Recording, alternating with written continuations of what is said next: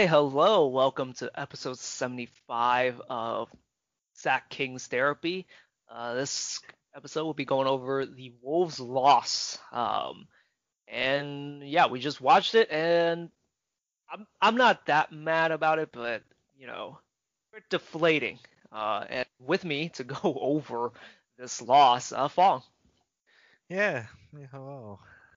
Uh, overall, I thought the starters really stepped up a lot better this game. Uh, you know, uh, what you call it's not how where like one or two starters uh had a decent game. I, I think overall the stars had a pretty good game. Uh, of course, you know this was a defense optional game for both sides, in my opinion. Uh, where you know we both had let's see how many turnovers each side. So we had 14 turnovers overall. Oh, we both matched turnovers. Never mind. But uh, I gotta say, our bench kind of slapped off. I gotta say, for the first few quarters, uh, there was a stat where uh, we only had seven point seven bench points to like the Timberwolves 37 bench points by like midway third quarter. And I gotta say, with you know Hassan back and uh, Metu uh, sitting out this game, it kind of kind of really lacked the depth, in my opinion, due to you know we kind of fed Hassan a lot more than I would have liked to. I mean, it's not like how we, you know, set up Richaun for his hook shots, or you know, set up Hassan with the, excuse me, set up Richaun for the baseline like layup or dunk. It's just that we, we fed Hassan, and I mean, Hassan did the best he could. It's just I felt like we could have made a few better plays other than resorting to the bigger man, you know. Okay, uh, your first point about the bench points. Now, I don't have your specific stat. Uh, some, I think it was something around nine points and then 30 points, or nine points for the Kings bench and then 30 points for the Wolves bench. Yeah, well, I don't have that stat, but you can look at the bench just off the ESPN stats. They had 60 bench points to our our 16. So yeah, that's basically kind of the difference of the game. The bench just simply couldn't come through. Terence Davis off his uh, 27 point game basically threw up a bit of a bagel. Only one, only one three for three points. A little too eager to shoot, in my opinion. Like still feeling from last game. But like you know, as you mentioned, Hassan Whiteside is back, and for some reason Metu is completely on the bench now. For some reason, now I'm just though I've always kind of like lamented the fact that you know um, Luke plays the starter so much. Like I always thought he was gonna run them into the ground.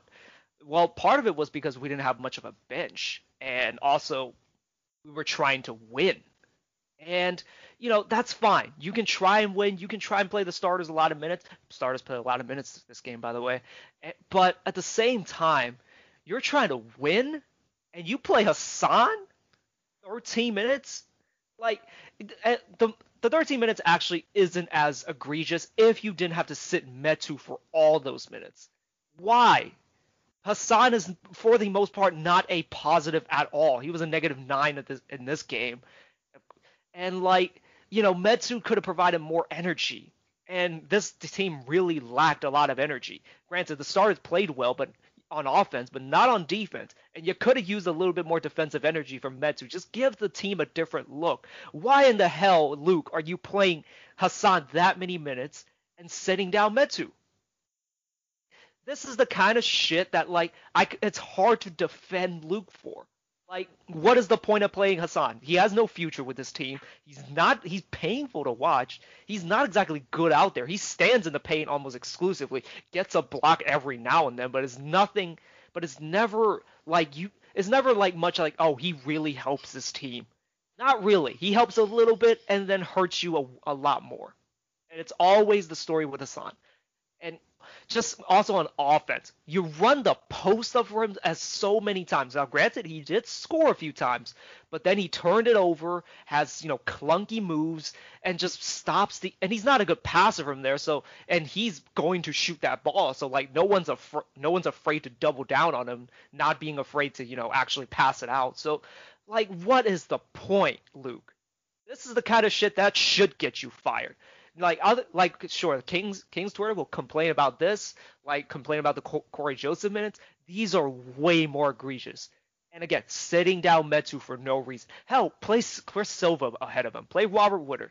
Anything so I don't have to keep watching Hassan or the offense and the defense run through Hassan for some reason.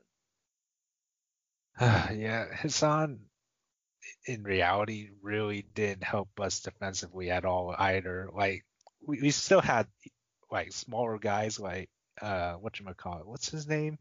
Uh Jordan McLaughlin. McLaughlin, yeah.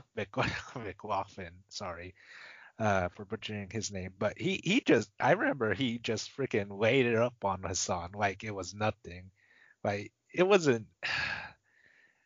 It, it yeah, like you said, it's hard to watch.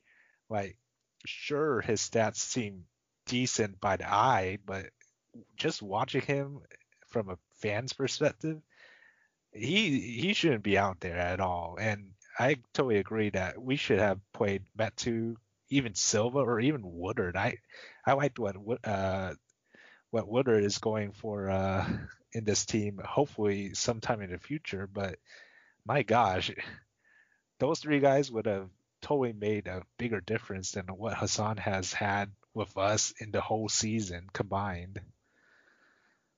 Yeah. So I again, this is the kind of shit that should get Luke fired. Not playing like you know Kojo back in the day. I didn't mind the Kojo minutes. It's playing like this kind. It's doing this, like playing Hassan Whiteside 13 minutes, like over Metu's 13 minutes, or like you know spread that out somehow. Like you can't find minutes for like other guys somehow. Like and of course the bench didn't perform like at all this game, and you know a lot of that is you know on the other guys, but again, the Hassan as soon as Hassan checked in, you could see like energy change, and it was not good. And yeah, this is this. I don't, this is not the end of the world, of course. Like you know, it's not. You don't have to you know, you know, sell all your king stock, although you probably should at this point. But like, you know, it's not the end of the world that you lost to the Wolves. I remember the Pelicans lost to the Wolves earlier in the season without D'Lo, and you know, that was probably more egregious than this. But like yeah, you lost to the Timberwolves, who have you know 11 wins, 12 now because they beat us.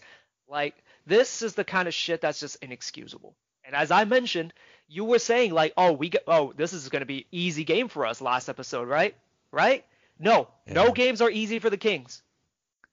Kings are just simply not talented enough to actually be able to say any of that. And the way that they've been playing, like if De'Aaron Fox isn't scoring 40 points a game, this team this team doesn't have the defense to fall back on. It doesn't have like, you know, a reliable offense outside of Fox.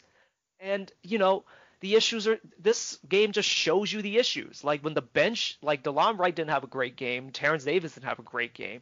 And again, you you played Hassan Whiteside for some reason. Like without Fox out there, it's just there's no offense. No of course no defense to fall back on. So you just end up with, you know, a lot of nothing and just a pathetic looking team that's apparently trying to make the play in. Like this is not the kind of energy you need. And somebody needs somebody needs to step up and just say something in the locker room because this is bullshit. And we have to watch this garbage. you know, I actually have no more comments about this game anymore because it's I'm already t- sick and tired of having to watch first, second, third, fourth quarter of yeah, like you said, nothing. I I just wish we somehow bounce back sometime, but I am not expecting any more what you call it. You know, we definitely can't win this game type moments anymore. Yeah, you say that now. Don't don't worry. Next game you'll be back in it. But like, it's this is the kind of bull, bullshit effort that just you know lets that that's basically this basically sums up the entire Kings season. The roller coaster, you know, set, you know, was it five wins in a row, then all of a sudden four game four game losing streak. This is the kind of shit that the Kings need to fix, and we've been talking about it all season, and it's just not and this is not happening. I don't know if like a top ten, like you know, if a top four pick will actually solve any of these issues because this is a this is a stain on the on the organization, on the team that's just not going away.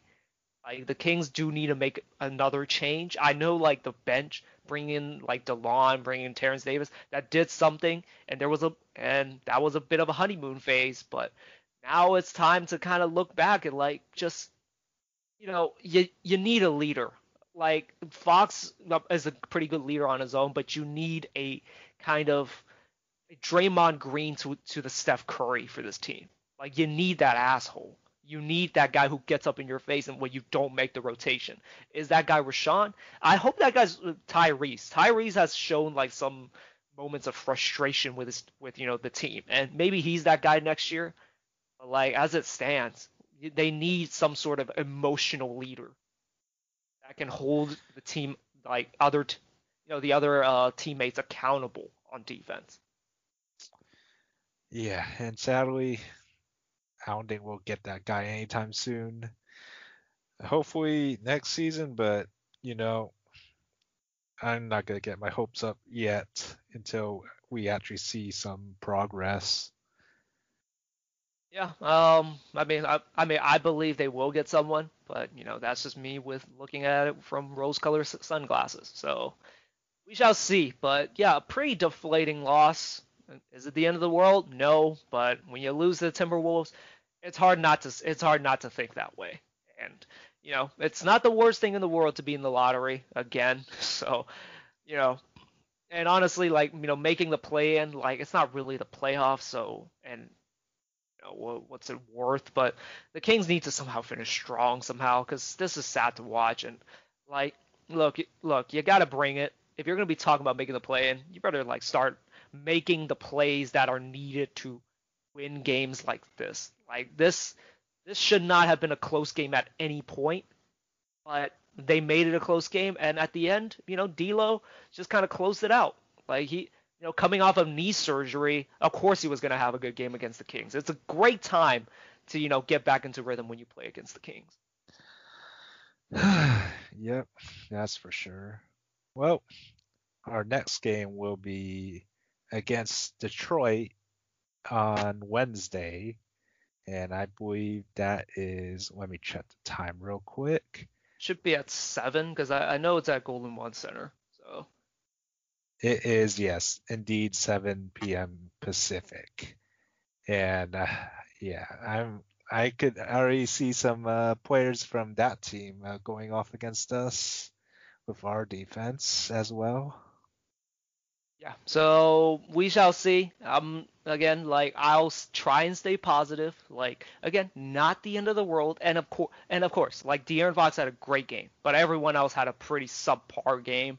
Like you know, again, the bench didn't come through. The starters, partic- well, the starters were fine. Buddy, I just can't really stand him missing open shots the way he does. Like mm-hmm that's the only thing I have to you know speak about him. But yeah, like the the team let De'Aaron off or let De'Aaron down this game because he was the one who was attacking and creating, and just wasn't enough to carry this team. And yeah, that's unfortunately that's where the Kings kind of start and end. Unfortunately. Yep, definitely with his 15 free throw attempts, uh, made 13, and uh, yeah, the commentators from Minnesota were pretty right about Buddy streaky with uh, can make a couple straight and it'll be a drought for potentially a whole quarter until he makes another. But that's all NBA players, but sure. like no, like they called they said feast or famine, and that uh, that's perfectly that perfectly describes Buddy Hield. Sure, when you're winning, it's and then he's hitting shots, fine. But when you're losing, don't ever count on him to actually make crucial shots. Is what I've learned. And unfortunately, he missed a lot of crucial ones this game, even though he yep. did have six threes. Yep. All right. Well, sorry to kind of, you know, crap all over the Kings party, but we just had to sit through a pretty painful game. So, yeah, forgive us for being a little bit on the downside. Yeah, don't worry. We'll still follow the Kings, and yeah, we'll, just have higher hopes. I mean, I still have high hopes about the Detroit game, to be honest. Sure. Yeah. yeah, we shall see. All right. Well, we'll see you guys later. We'll be right back.